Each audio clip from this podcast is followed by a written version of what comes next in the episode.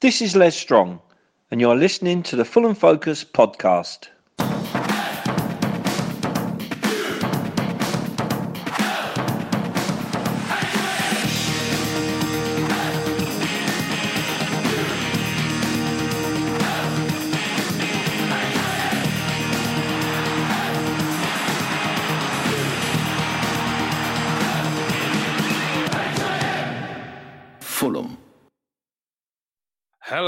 Welcome to the Fulham Focus podcast. My name is J Mac, your host. The international break is over. God, that felt like a long one, this one. And thank goodness we can wash away the stain of such ugly scenes from, from Bulgaria with a crisp white laundry detergent that is Fulham FC this Saturday at Stoke.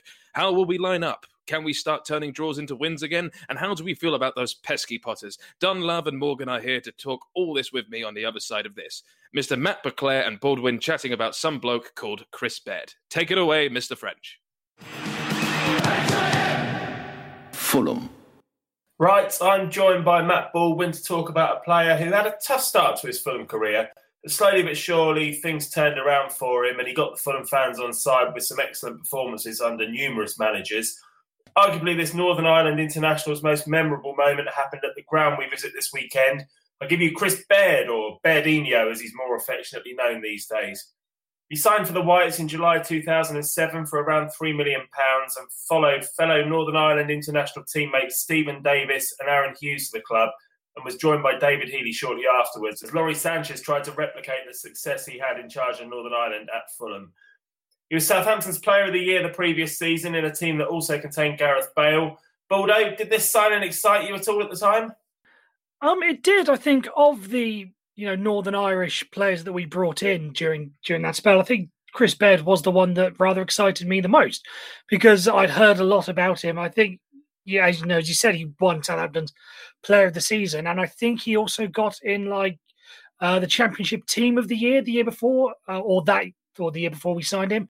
So he came with sort of relatively high expectations, and and yeah, so of that group, I thought, hang on, we may we may have something here because I think it was around about that time that we started sort of phasing out Moritz Volz and Liam Rosenior as the right back. So I thought, hang on, we we've we've got a decent enough replacement here. So yeah, of the lot, I thought I thought it was, I thought it was a fantastic move. Yeah, I mean, we're here to talk about Baird, but I think lot, there was a lot of expectation on David Healy because he was knocking them in for Northern Ireland, and he, uh, he did he score against England in that game that Northern Ireland won one 0 at Tim, wasn't it? Yeah, yeah. Um, and as, as I said, Stephen Davis too, who was who was ended up being a real disappointment for Fulham, but then went on to have a decent career elsewhere afterwards. So, yeah, I, I, I don't really remember knowing much about Chris Baird, but it was in that summer when we seemed to make a signing almost every day and spent quite a bit of money as well. And there was just kind of a big question mark over whether or not Lawrie Sanchez was going to be a decent manager in the Premier League, and, and it turned out not to be. But anyway, he, he was soon done away with, and, and the rest is history. Um, looking back to that season of 2007 and 8, though, uh, Chris Baird made a less than impressive start to his Fulham career and fell out of favour after starting at right back after a few games. I remember he wasn't particularly popular amongst Fulham fans. People were getting on his back after a few mistakes. Did you expect him to leave once Roy Hodgson took over and we stayed up without him playing much of a part? Um, I wasn't 100% sure because I think when Roy Hodgson came in, there was just a whole load of just chaos around what was what was going to happen and whether again whether or not any of the players that still with us were going to stay or whether or not Roy was going to bring in a whole batch of fresh faces, which he ended up doing with like handing But talking about Chris Baird, you talked about his rough start. I remember the first time I saw him because the first couple of weeks of the season I was on holiday, but the first game I was back for was the Tottenham Hotspur game, the you know the famous three three Kamara overhead kick. And Gareth Bale absolutely tore him apart that day. He was having an having an absolute nightmare. But for some reason, I can't remember if it was like a goal line clearance or a blocked shot or something along those lines. There was something in the second half that, for some reason, everyone seemed to seem to forgive him for because he was given a torrid time that day. But he just made one magnificent moment, so magnificent I can't remember it fully, but I just remember that it happened. Um, and it and yeah, it gave us this idea that right, okay, maybe he can, maybe he can do something in the future. But yeah, to say that he was um, had a horrid start is very much an understatement because, well, in fairness, the whole team was pretty poor the first half of that season. So it was just, uh, I think it was just a case of him being, you know, a bad apple in a bunch of bad apples. Yeah, I, I thought he'd leave after that season. To be honest, you had Paul Stalteri playing uh, right back, and uh, obviously Hughes and Hangeland eventually playing centre half and form, forming that formidable partnership as well. Uh, that that started in the second half of that season, and I just think I thought he'll be gone at the end of the season. But credit to him, he, he stayed and stuck at it. Um, during the 2009-10 season, uh, he often played in central midfield, which wasn't what he was signed for, but he kind of made that position, uh, you know, almost his own for, for a, for a period of time and it's probably a position that he may be best remembered for whilst at Fulham. Um, where did you see his most effective position when he was at Fulham? Um, his because he played he played very much all over the place. But I think his best position. I don't think he really got a chance to play that often. I think he was best suited to be a defensive midfielder. You know, once we saw Dickson Etuhu start to slowly be drifted out of the squad, I thought he would have been an absolutely perfect defensive midfield partner uh, for Danny Murphy. You know, Chris Baird as the as the rock of the heart of that midfield, and then Danny Murphy sort of distrib- distributing the passes elsewhere. So yeah, he played right back, he played left back. He I'm sure he dabbled at centre back. I'm sure, as you mentioned, nine ten. He um, played in central midfield as well. He was a jack jack of all trades, and we're thankful and we're thankful for him for it. But yeah, personally, I think it was a, a defensive midfield would have been the position that he could have he could have really made his own, but he just never really got the chance to. You talk about him playing centre half, and I haven't researched this, so maybe my memory playing tricks on me, but I seem to remember he scored a cracking own goal, maybe against West Ham at the Hammersmith end. Do you remember that? Have I made? Oh, up? was it was it a cross coming over from the wing and he just headed it in? Yeah, I think I, I think he probably I, buried it. I think that was against Birmingham. I think that yeah, I think that was Birmingham. Then that was the game Zamora scored with a free kick in the last minute. I know exactly the goal you're talking about. I can picture it vividly, and I think it was from that game. Belting finish though, from what I remember of it. oh yeah, well, if, the fact he couldn't have done done it more often, no, in the right end, yeah. it's just a, it's just a bit of a shame. Well, we'll come on to his goals in a minute, but I just wanted to touch upon the Europa games first because I don't really remember much about him playing in the Europa games. But looking it up, he, he played for Danny in, instead of Danny Murphy rather uh, in the Juventus game because Danny Murphy was suspended for his stupid sending off against Shakhtar Donetsk. Um, I know you've got a great memory of that season. What do you remember of Baird in Europe? Um, if I'm being brutally honest, my abiding memory of him was from the Europa League final, and just thinking, if John Paintsil had been playing, I reckon we'd have won that game because I think because it was for Diego Forlan's winner, I think it was. He uh, Chris Baird got chased down by could have been anyone. I've tried to erase that. Could have been Aguero for all I know. Could have been Reyes. Could have been any of them lot.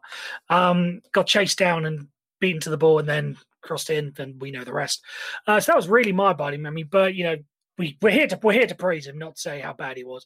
But yeah, his performances in the in that Juventus game in particular, because wasn't he with Jonathan Greening in central midfield? Was that what in in the final? In the Juventus game, I could swear it was oh, him and Jonathan Greening in mid, in central midfield. And I, I, it, it was, and then Stephen Kelly at right back, and you just think, how the hell did we, you know, manage to beat Juventus with that team?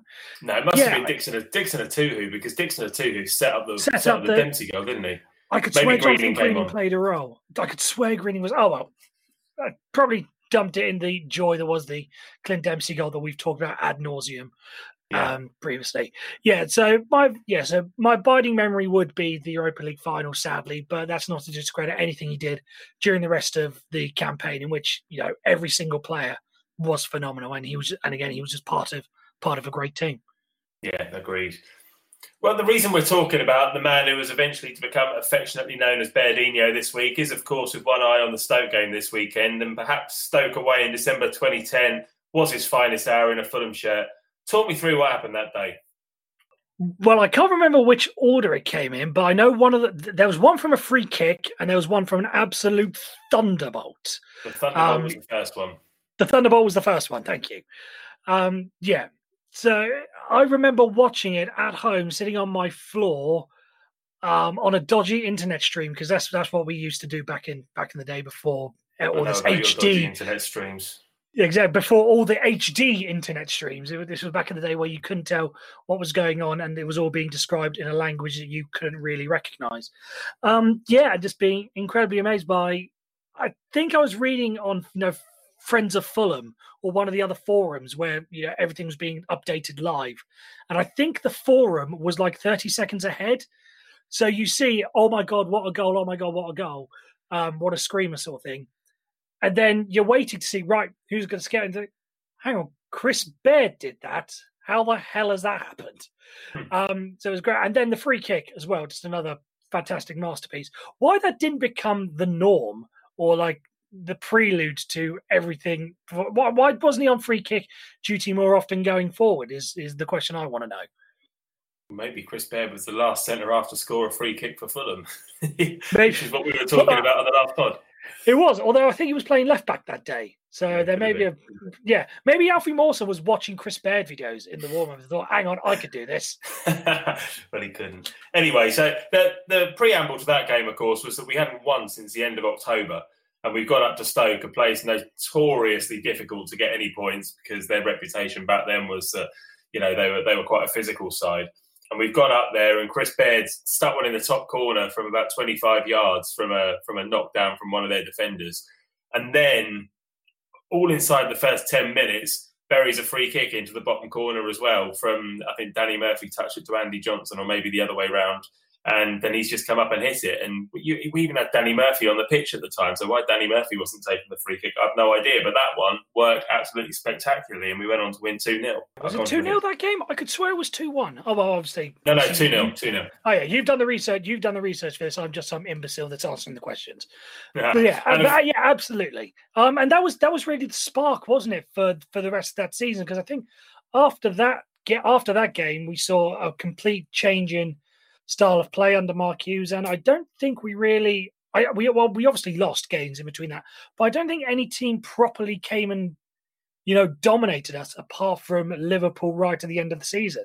I think after that game, we just went strength to strength and ended up finishing was it eighth that year, maybe ninth, somewhere yeah, along those lines. I remember, I remember that was the spark that finally ignited. Hang on, we're actually not that. We're not a bad team. And a word on the green and gold kit that we were wearing that day. I knew I knew this was going to get mentioned some today. That was an absolutely underrated kit. Underrated. I, I absolutely oh. loved it, and because wasn't that whole? It was to do with like Harrods, a hundred yeah. and a hundred celebration or something. Because of course, Al Fayed owned yeah. Harrods at the time. It was Harrods. It was brilliant. I quite like to. I quite like to see that come back. You know, one day, personally. I mean, when I when I think of that kit, I immediately think of Chris Baird scoring those two goals. I can't remember us ever wearing it any other time. I'm sure we did, but that's all I can remember that game. Yeah, same. Legend. All right, well, let's talk about your favourite Bairdinho memory then. Um, we've got the famous or infamous, let's say, chinning of Jimmy Bullard, the uh, the two goals at Stoke, he got a goal away at Reading, and he also got a, uh, a, winner at home to Aston Villa the week before that that goal at Reading. Anything that particularly stands out for you? Yeah, it's the, it's the winner against Aston Villa because I distinctly remember, I distinctly remember fans leaving, um, sort of on the 88th minute. I don't know what minute Chris Baird scored. It could have been injury time, could have been 89, something like that. It was very late, wasn't it? It was incredibly late. And I just remember my only memory of that game and my only reaction when he scored was to turn round and shout at the people who were leaving, to sort of, well, you missed that. What utter idiots. I've, I've toned the language down slightly. What utter, utter idiots you are. The game's not over was my abiding memory. And just, and again, going on a, a bit of a rant on the Fulham forums afterwards, is basically saying, right, own up. Who of you left the ground early? Shame on you again words to words to that effect. So that's probably my abiding memory of Chris Baird in what in one of his five goals. I want to say for Fulham four. could have been four, four, four goals for Fulham. Yeah, four goals. It's classic Baldo behaviour, isn't it? I mean, one of these days we're going to be doing a feature on you, mate, and we're going to be coming up with our favourite Baldo memory. It is, but thankfully those they um they stay within the podcast chat, so I'm happy that's never going to happen. Not not always if I get my way. All right, so Bairdinho eventually left on a free transfer after six seasons and signed for Reading. Do you remember him leaving? And how did you feel when he left? Um, I, f- I remember feeling slightly disappointed when he left because again we had we had this utility player. You know, whenever we're short a left back or a right back or a central midfielder or a centre back, we know that we've got a reliable, um, whoever you know, whatever role it may be, you know, waiting in the wings to take over. So if ever we went through an injury crisis, we could always say, right, Chris Baird, up you come.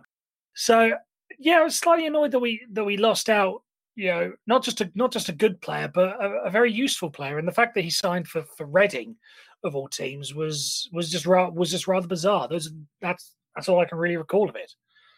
Um, from, from his point of view, though, you, you've got to think: Do I want to be just a backup player for Fulham uh, in case anybody else gets injured? Because arguably, there was a case for him to start. Yeah, absolutely. There was a case, you know, and you know, I'm not gonna I'm not gonna criticize him for moving to Reading. I just thought it was a, I just thought it was a bit bizarre because it was a you know a bit of a step down. But yeah, in in sort of in sort of anyone's career, you can't really blame them for wanting to play first team football. I have no idea if he got first team football as a result because it's Reading and I can't stand them and I try to avoid them in any situation that I can. Um, so yeah, you, you can't you can't really get angry in the same way that I know I was incredibly angry at Jimmy Bullard at the time. I hmm. I wasn't I wasn't exactly angry at Chris Baird for leaving in that, in that sort of sense. Well, his contract was just up and he left on a free, so fair play, and everyone everyone wished him well. I think um, he did, of course, come back on loan from Derby for a few months in the latter part of 2016, following spells with Burnley and West Brom, having lost his place in the team at Pride Park to Cyrus Christie of all people do you remember anything about his return? And they say never go back. And who'd have thought that after his first season that his return would have been celebrated? Yeah, it sort of touches on what we were talking about with Clint Dempsey when we did the you know pro, player pro, profile for him.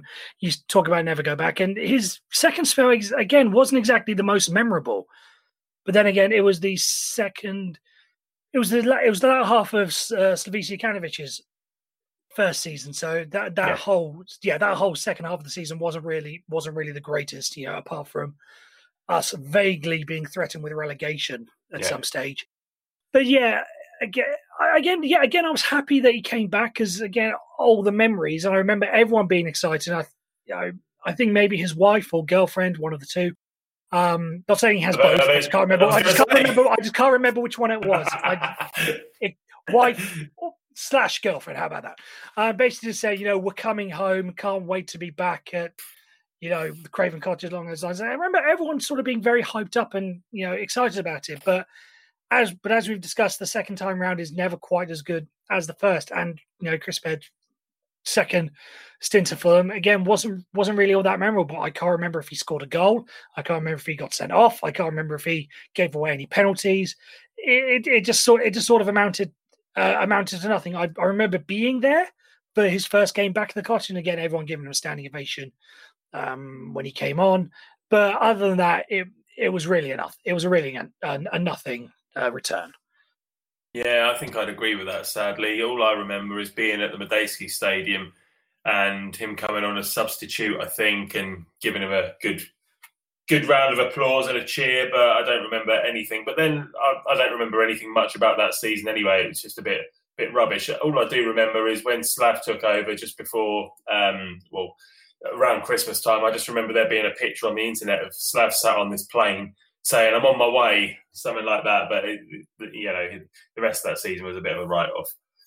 So Baird announced his retirement early this year uh, in February. Talk to me about how he's regarded amongst Fulham fans these days. Uh, I think I think the majority of the fans would, you know, re- remember him fondly. You know, again, you mentioned earlier about how you know how disastrous the first season was, but he he's he sort of picked himself up afterwards, and you know he may not go well. He certainly won't go down as you know a great player, but he'll certainly go down as you know, everyone's going to remember where you know going to remember Chris Baird and have fond memories. Much in the same way John Paintsil is never going to go down as Fulham's greatest right back. But at the same time, he was great. He was great for us, and everyone's going to have great memories. I don't think anyone is going to have a bad word to say about him. You know, when you first think of Chris Baird, no one's going to say how terrible he was in the first half of his first season. Everyone's going to go. Except you know, us earlier on this evening, of course. Except for us, yeah, obviously. well, that's good. That's because you structured the questions. But you talk, you talk bloke in the pub, and and he'll say, yeah. "Yeah, good utility player, good, you know, good man." Yeah. No one, no yeah. one, their first memory isn't going to be a bad one, and that's he's really a, he, he's a cult hero, isn't he? Yeah, I th- the fact that Bairdinho has sort of stuck around in, in this in this sense, you know, how many of the players from really from that Europa League team basically are still you know get referred to by their nickname or by or as vehem- uh, not vehemently talking about the last part um as fondly as you know as Chris Baird does. Yeah, it, it's just weird that we, it's never Chris Baird; it's always Bairdinho. So the yeah. fact that his nickname has sort of outlasted his actual name, I, th- I think is, is just te- is just a testament to him. Yeah, yeah, completely agree. And he was given that nickname from from memory for those strikes at Stoke, just because they were so magnificent. So it's it's good that that will always be what you associate him with. So yeah, good good for him. All right. Well, as I said before, he scored four goals and he played 165 games for Fulham. Rate his career out of ten. Um, it sort of goes back to what I was saying earlier. It's nothing spectacular, nothing does apart from apart from, I, I, I, hate having to bring it up every time, but it, it, it happened. Apart from the bad start, he, again he picked himself up. I'm going to say somewhere between a about about a six six and a half to a seven, somewhere along those lines. You know, a dependable man, but when you go back and look at really his whole time, if you had to pick an eleven of all the players he played with during that time, he's never going to get into your first into your first team.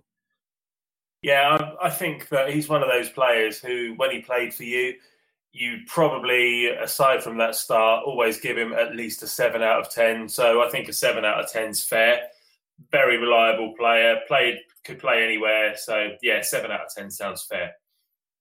All right, Baldo, thank you for that. Let's pass it back to the guys to do the Stoke preview.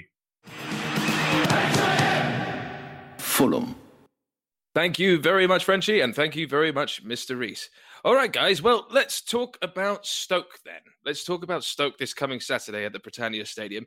Um, but first, actually, let's quickly talk about the positives of the international break. In fact, uh, Don, why don't you start us off? Was it Mr. Tim Ream did well for you, didn't he? Uh, mixed reviews. You know, we played Cuba, big whoop. You know, it's like you guys playing Gibraltar. Probably, I'd compare it that way. But uh, yeah. we, we we beat up on Cuba, no problems there. Uh, you know, I, I, I love Tim Ream, but he is prone to making mistakes. And what I mean by that is like in the Charlton game, Charlton got a cross, they put the cross in, it's kind of fumbled around in the box. Tim Ream kind of gets his foot on it, pokes it out. It only goes as far as the outside of the box, and a goal ends up happening. Well, he did the same thing, sadly, in the uh, Canada game, and it caused the goal. So, yeah, it is what it is. Uh, but he was captain for the fourth time, so that's very positive. Uh, it's probably one of the only positives I can take out of that game for Tim Ream. So, you know, the other big thing, though, the really big thing to me at least, is Mitro again is on fire. Did Did you guys happen to catch his goal? The, any of the game, the highlights? I saw them no? sort of pop uh, coming up on the highlights on the um, the uh, Fulham Twitter and a couple other things. You know, he, um, he was the right man in the right place again for two goals, and I believe that rounds him out for 30 international goals now. They were, I mean, they were proper sort of strikers finishes, weren't they? proper, you know, combined oh, total right man, right sort of place. like five yards out, I think. Yeah, right man, right place. You, you gotta love that. So, you know, mm. uh, J Mac, I really hope that we can start doing what Serbia has been doing for him and just let him be that poacher in the right place, right time, and start getting some balls in for him. I know he's got 11 goals for us, but I think he mm. could do a lot better if we had a little more service to him. I completely agree. And I think actually we should talk about Stefan Johansen, his international duty. Captained uh, the side against Spain. Uh, came off, I think, in around the 58th minute for uh, Sorloth, I believe his name is. Did did very well, did very well. And good thing he came off uh, early enough because it gives me an idea that he may be starting potentially this Saturday. But we'll come to that. And we'll also quickly say that uh, who is the other international person on duty who did well? Give congrats to Steve Sess. He got to come on.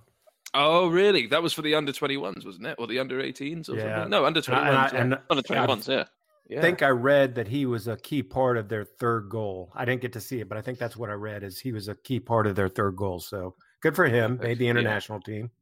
Yeah, absolutely. Well, I mean, this this all right. we've talked about Mitchell and the internationals. Well done. That's actually the only shining light that we can say about the internationals because of recent ugliness with uh, England. But yes, this Saturday, the Britannia Stadium. I mean, what are your thoughts then, guys? How we should line up for this game? I mean, is it time that you think that Bobby Reid should be a starter in place of Cavaleiro, or is just there maybe another sort of forward role? Because we can all agree that we're not really sure about him as the central midfield role anymore. Uh, Morgan, what are your thoughts on the general lineup? If we should change anything at all? Uh, I think we should probably be going with the same lineup at the start of the second half against uh, Charlton. I thought Steven Sess was injured, but maybe he's uh, maybe he's actually fit again now. But I would be sort of tempted to go with Odoi at right back for this one. I think mm. you've got to bring Harry Arter back in. Um, I think he just adds that bit of solidity that although Harrison Reed's come in and done really well, I think for this game, you're playing against a team who need the points. They've just had a fairly sort of uh, inconveniently timed international break, having just won a game for the first time this season. So I think you bring Arter in, you have Steph Joe sitting back with him. Uh, and then uh, in the midfield, yes, you got to play Bobby Reid. I think you know he did really well in the last game when he came on. I would have him and Cavaleiro on the pitch at the same time, and mm-hmm. have Knockaert on the bench. Uh, just to start, and then with obviously with Cairney uh, in the middle. But the thing is, you look at uh, where Reid plays, and you know he he can play on the left, he can play on the right, but is he better through the middle? But then where do you put Cairney? Do you put him out on the right to cut in, left to cross? But that's not really his best position. So I think you've got a bit of an issue there. But um, I would definitely have him starting. I think he deserves his chance. And I think, um, whilst I don't think Cavaleiro or Knockaert did anything wrong, I think you know we've we've uh, touched on their shortcomings, but they've neither of them have sort of done badly. And obviously, Cavaleiro scored that great goal against Charlton. Um, so I think we need to sort of give Reid a go, bring Knockaert on, you know, as the game wears on and the Stoke players are tiring. But I think, you know, that's going to be important because the Stoke team, they're going to be quite, they're going to, well, try as they might be quite resilient. Um, and I'm sure mm. over the last sort of two weeks since their last game, Nathan Jones will be putting sort of drumming into them the importance of playing tight against us and hitting us on the counter. So obviously, you know, having Dennis, who's probably a little bit more defensive right back, um, along the uh, the other usual three, will be uh, quite important. I think. Yeah, I mean, I totally agree. I think Dennis Odoi um, should be starting. Steve Sessegnon, obviously, good international appearance for the under 21s, and also just generally had a very good start for us. But I, I think against a side like Stoke, we might need that extra bit of muscle and experience that Odoi can provide. Interesting your thoughts on Knockaert. Don, I'll go to you with that one. Would you replace Knockaert for uh, Reid in this scenario? Because usually at the moment it's been Cavaleiro for Reid. I mean, is has Knockaert like actually done anything to sort of, you know, lose his place for this game slightly, would you say? No, I don't think he's lost his place. I, I think uh, it's actually a really interesting and not a bad uh, lineup or, or, way to set the team up that that hmm. uh, Morgan's talking about there. I would do things a little bit different on this one. Um, and, and I'll give you a quick background of why I, what I want to do and why I want to do it. So, if you look at Stoke City, I went back and I looked at their last several games. And they basically have been doing two formations. Number one, they either park the bus and it's just an old fashioned 4 4 2, and that's what they did against uh, uh, Nottingham Forest, and it was unsuccessful for them.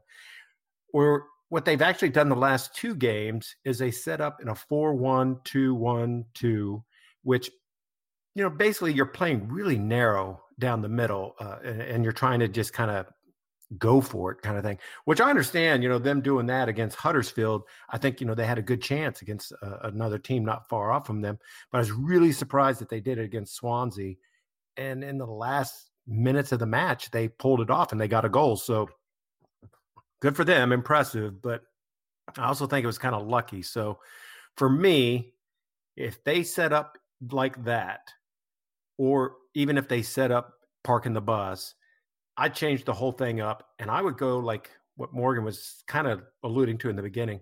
I'd set up like we did in the second half, where we just have three in the back, and I'd leave Knockaert on and I'd bring Bobby Reid back in, okay? And I'd go more attacking. We're at home. We're against a team at the bottom of the uh, the table. let's just pound them. I say go for it and let's hit them hard. And the reason I set up like this, you know, and I'll even give you the players. I would do, like I said, the three in the back, obviously Betts and goal, Moss and Ream, Bryan. I drop Steven. No, nothing against him or anything. I just I drop him. And the reason I drop him is so Bobby Reid can come on. I put Harry Arter in front of him. I want him to clean things up, make sure that, you know, if we need a fourth in the back, he's there to help. Four in the middle, Knockaert, uh, Steph Joe, Tom Cairney, Ivan. Get us some width. And then up top, I actually would like to see Bobby Reid play with Mitro, play off of Mitro. And in the last couple games where you see Bobby Reid, he's always in the box. He was kind of like I said this before, a Ryan Sess who was looking for that ball and he was ready to be picking up the crumbs and making something happen. So I really like the way he plays and he gets into the attack, especially in the box. So I don't think it'd be a bad idea to have somebody playing off Mitro and you know feed Mitro even maybe a little better. So that's my thoughts. Just three one four two, Sess on the bench, bring on Bobby Reid, let them attack and go for it. All right. Okay. Three one four two. I mean, that sounds kind of similar actually to the sort of three at the back formation that we had at the World Cup uh, last uh, last year with England, with Sterling and Kane up top. And actually, I mean, that could very much. I think it. You know, I never thought that three at the back is something we would actually see again. I know it's something that Scott Parker adapted to quite well for using in the most recent games, but I never thought we'd actually it would be a strength of ours, especially after the horror show that was last season. But I think that's a very good idea. And I, I mean, let's talk about the sort of we haven't seen these guys for quite a while. And the last time we saw them, Mr. Morgan, we were hammered 4 1 at this stadium and they relegated us. So it's a bit of a bit of an Avengers mission happening right now. I mean, are you are you still bitter? I mean, were you there at that game live or I mean, what were you doing when we were relegated by that bloody Stoke? I I do remember exactly what I was doing. Um I I wasn't there. Um I was uh it was a friend's birthday and we'd been out for the whole day, and I just got really, really drunk. Um, I had some, I had some other bad news during the day, and I remember that uh, plus uh, us being relegated, and I just thought, you know what, just went hell for leather. Don't remember anything after about eight p.m. that day. And yeah, I woke up the next day. I was like, "Is it real? It's real." It was, uh, yeah, double hangover. But I think in terms of you know, I think by that point, I don't think it was a, a shock. I don't think we can uh, have too much uh, beef with uh, Stoke sending us down that day. And no. I think that was the day. That was the day that Dan Burn played right back, wasn't it? So I think it know, was, yeah. And he, you know, um, and he may he may be this uh, new sort of superhuman defender for Brighton, but he certainly isn't a right back for anyone. And no.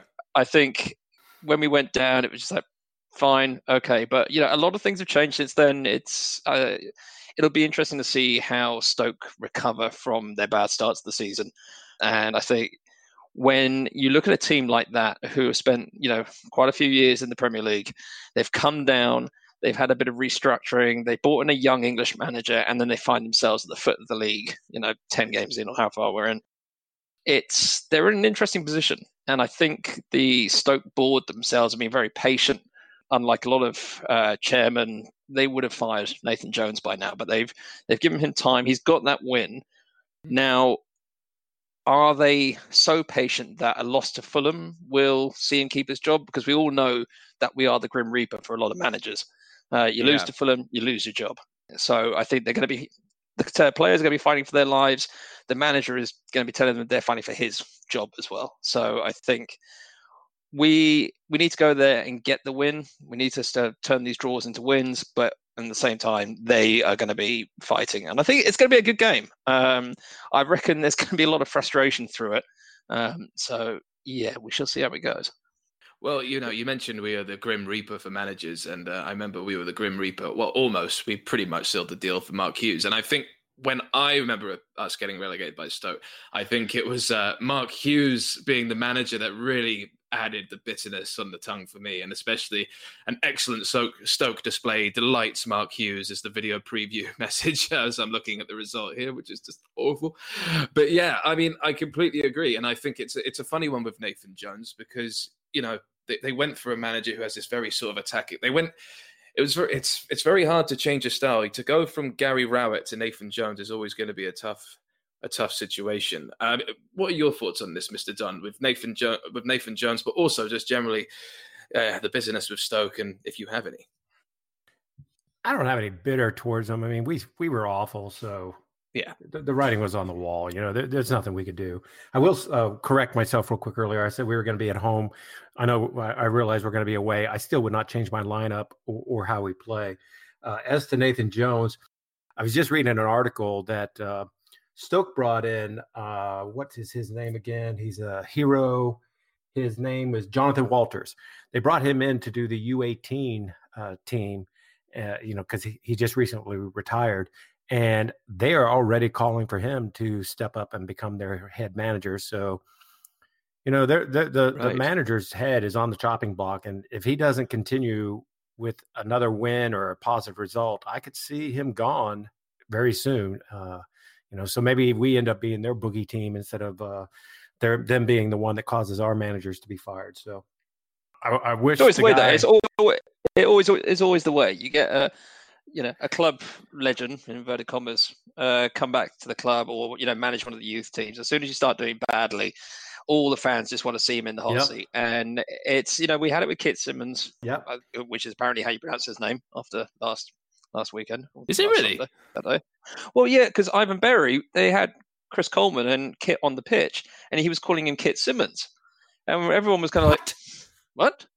Is it simmons? You don't think he was just being polite and not correcting him? Well, I don't know, but if it if it is Simmons, you know, for the last however long, what twenty odd years, be getting his name wrong.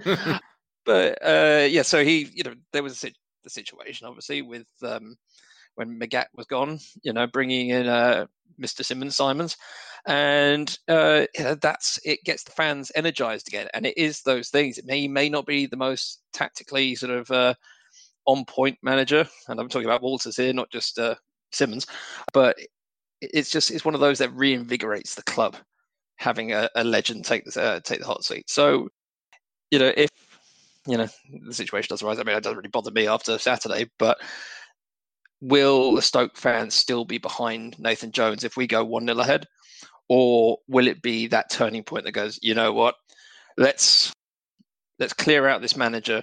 We're going to get the new guy in, and uh, you know, just let the game go. I guess but I don't think the players will do that.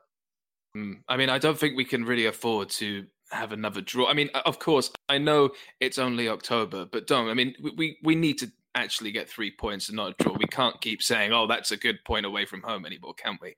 No, no. And here's the thing: we've played uh, several of the teams that are more towards the mid and the top table. Okay, now mm-hmm. our next three games, including this one, we're going after teams that are more towards the bottom of the table. And if we can't get positive results against these teams uh, at the bottom of the table, get the points that we need now, it's just going to make it that much harder later on when we're playing the teams that are on form and are at the top of the table. So, next three games to me are very important. All three of them should be winnable games that we get our, our three all three points, you know, and that pushes us up into the top four, top five. Mm, hopefully, I mean, ho- I mean, what would you say, Morgan? Would you, out of the next three games, we have Stoke, Borough, and Luton. I think it's in that order. It might be the wrong way around. But would you say how many points would you take from those next three games as acceptable for a team aiming for automatics? Well, we've got to be getting seven points from those three games. I think mm. we need to one of Middlesbrough. Middlesbrough's uh, the third of those three. Uh, we've got Luton midweek next week. So we need to be beating Luton at home. I mean, that's, you know, uh, all fairness to Luton, they've come up and done pretty well. But if we're going to be sort of pushing promotion, you have to be seeing those teams off. Middlesbrough, you they had a bit of a mixed start. I think um, Woodgate's kind of getting it together there. They're in the same sort of situation whereby, you know, having a lot of draws as well, I think. But I can see us getting a draw out of either the Stoke or the Middlesbrough game, but we need to be winning two of them. So, so there we go. But if we get seven points out of those three, I'd be satisfied. But we look at those three games. If we are candidates promotion, we should be getting nine. Yeah, completely, completely agree. Um, I think nine points is a must for sure in the situation we're in because there's only um, we can only say so many times that a draw is acceptable, and it's starting. It could start slipping away from us quite quickly. We had some results that we're very fortunate with a few weeks ago. All right, guys. Well, look, now it's one of my favorite times. Thank you to the wonderful Matthew Arter. We're going to do my favorite musical, which is Stats. Now, let's quickly have a look. Guys, before I go into some statistics of, you know, our history of Stoke and our win record, all this kind of thing, I'd like you to maybe pinpoint a couple of key men that we should be looking out for in this game. And Don, I'll go to you first. I mean, who's someone that we uh, should really be watching or getting, you know, Johansen to give a really firm tackle to in this game?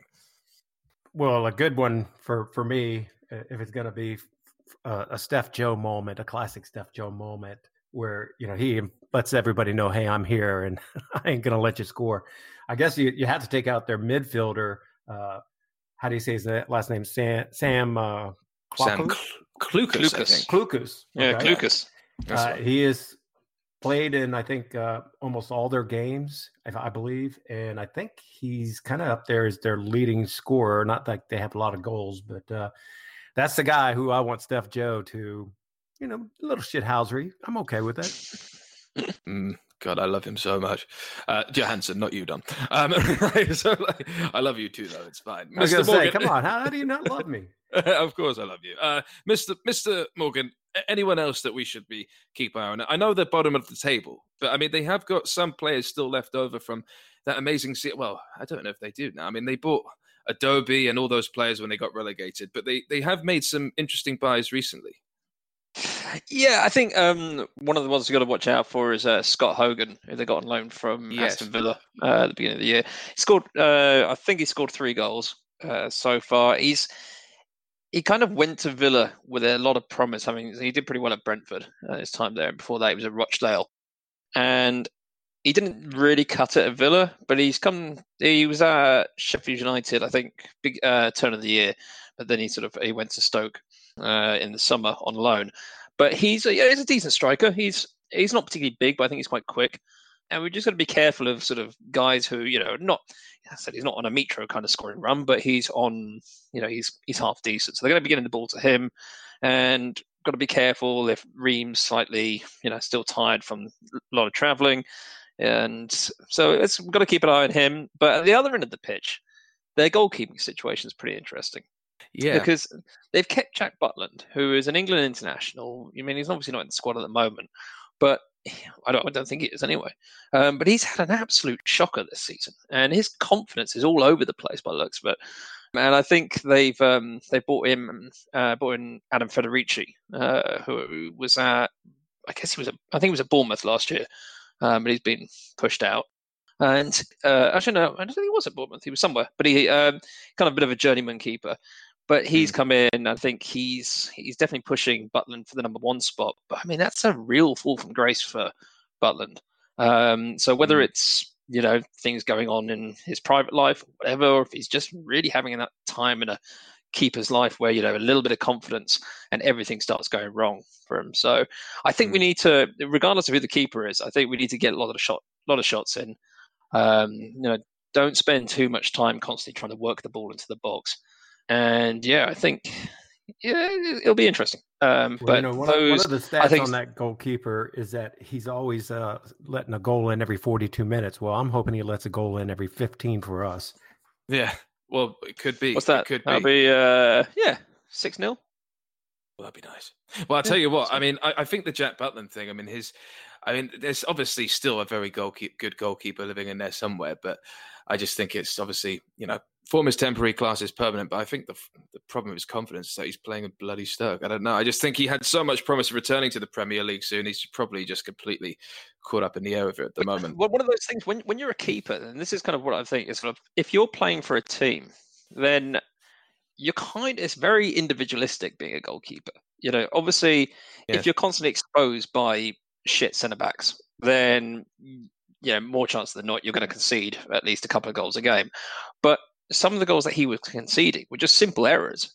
Now, regardless of the team that you're playing for, you should be stopping those. And he should be one of those keepers that is, you know, not single-handedly taking Stoke up the table, but making sure that um, you know they are in contention for at least the playoffs. And that's kind of one of those players that the fans will be looking at, going, "Yes, thank God we kept him." And but now they're looking at him, going, "I think he just needs to leave, and we get some freshen." Yeah. Well, I mean, if he's conceding that many errors, I hope, you know, I wonder how much of a hard time he's getting and poor Marcus Bettinelli got some from some of our fans as of late. Well, But see, any- that's the thing. You know, you forget about Yeah. Bettinelli. It's great. That's it. Well, look, I mean, I mean, there's there's another interesting stat before we dart off that you know none of their defenders have played more than seven out of eleven games so far, and one of them includes someone we were looking at, Cameron Carter Vickers. You know, one of your men, done. Uh, so you know, it, it's it does look like it could be in our favor, but who knows? Maybe that win has given them a bounce. But I'm sure we have a team that can just completely outmatch this squad. Now, and yeah, just just to see all this off, I mean, like another interesting stat from Mr. Arter is that none of their defenders have played more than seven out of eleven games so far. You have Danny Batth, Liam Lindsay, Bruno Martins, Indi. Uh, sorry, beg your pardon. you have Danny Batth, Liam Lindsay, Bruno Martins, Indi, and Cameron Carter Vickers, one of your lot, Don, who someone actually we were trying to get off of Spurs on loan. All started games, have all started games at centre back. So any combination could play us on Saturday, which means, you know, we really they should be there for the taking this team. We really should. With the team that we have, we should be winning this. Three at the back, four at the back, whatever you want to do. And you know, the last time we faced up, we lost 4 1. But I remember one of the shining lights in that was Scott Parker. He was actually very good in that game for us. And I hope that will sort of be very symbolic for his return and he'll be a complete master show for us, tactical wise. All right, then, guys. Well, I mean, yeah, we can go through stats all day long, but let's just have a little score prediction. I mean, I think actually it's not about me; it's about you guys first. Mr. Morgan, what is your score prediction for this game? Uh, I think it's going to be a tough game, but I think the way we play will eventually break down Stoke, and I don't think they'll have the quality to fight back. I think uh, I think it'll be two one.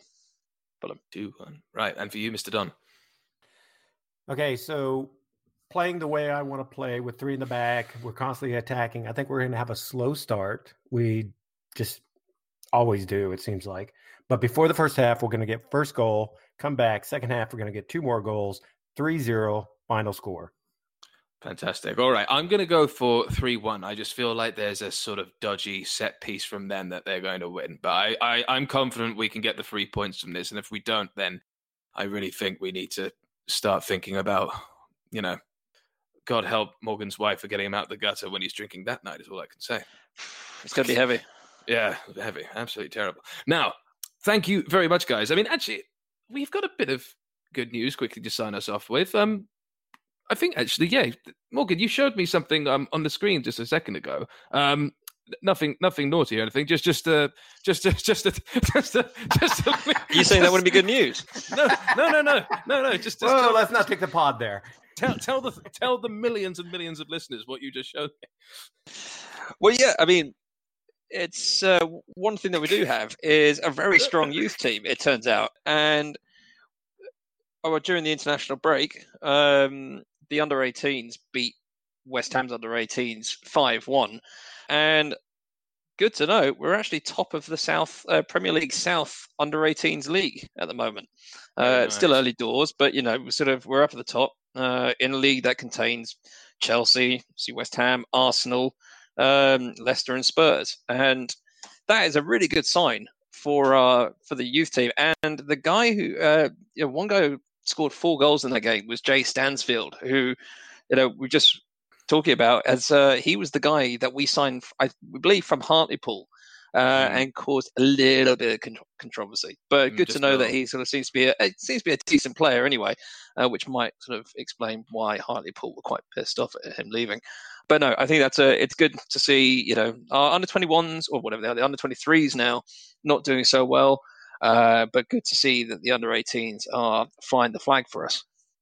Yeah, and look, that's obviously controversy aside. It's very good to see the youth academy being well doing so well, and you can see really where where the Khans have shoved a little bit of extra money, not just on transfers for our first team. Well, excellent, guys, excellent. And I, I got to say as well, this has been so nice to speak to you both. I haven't spoken to you in ages. It's really nice.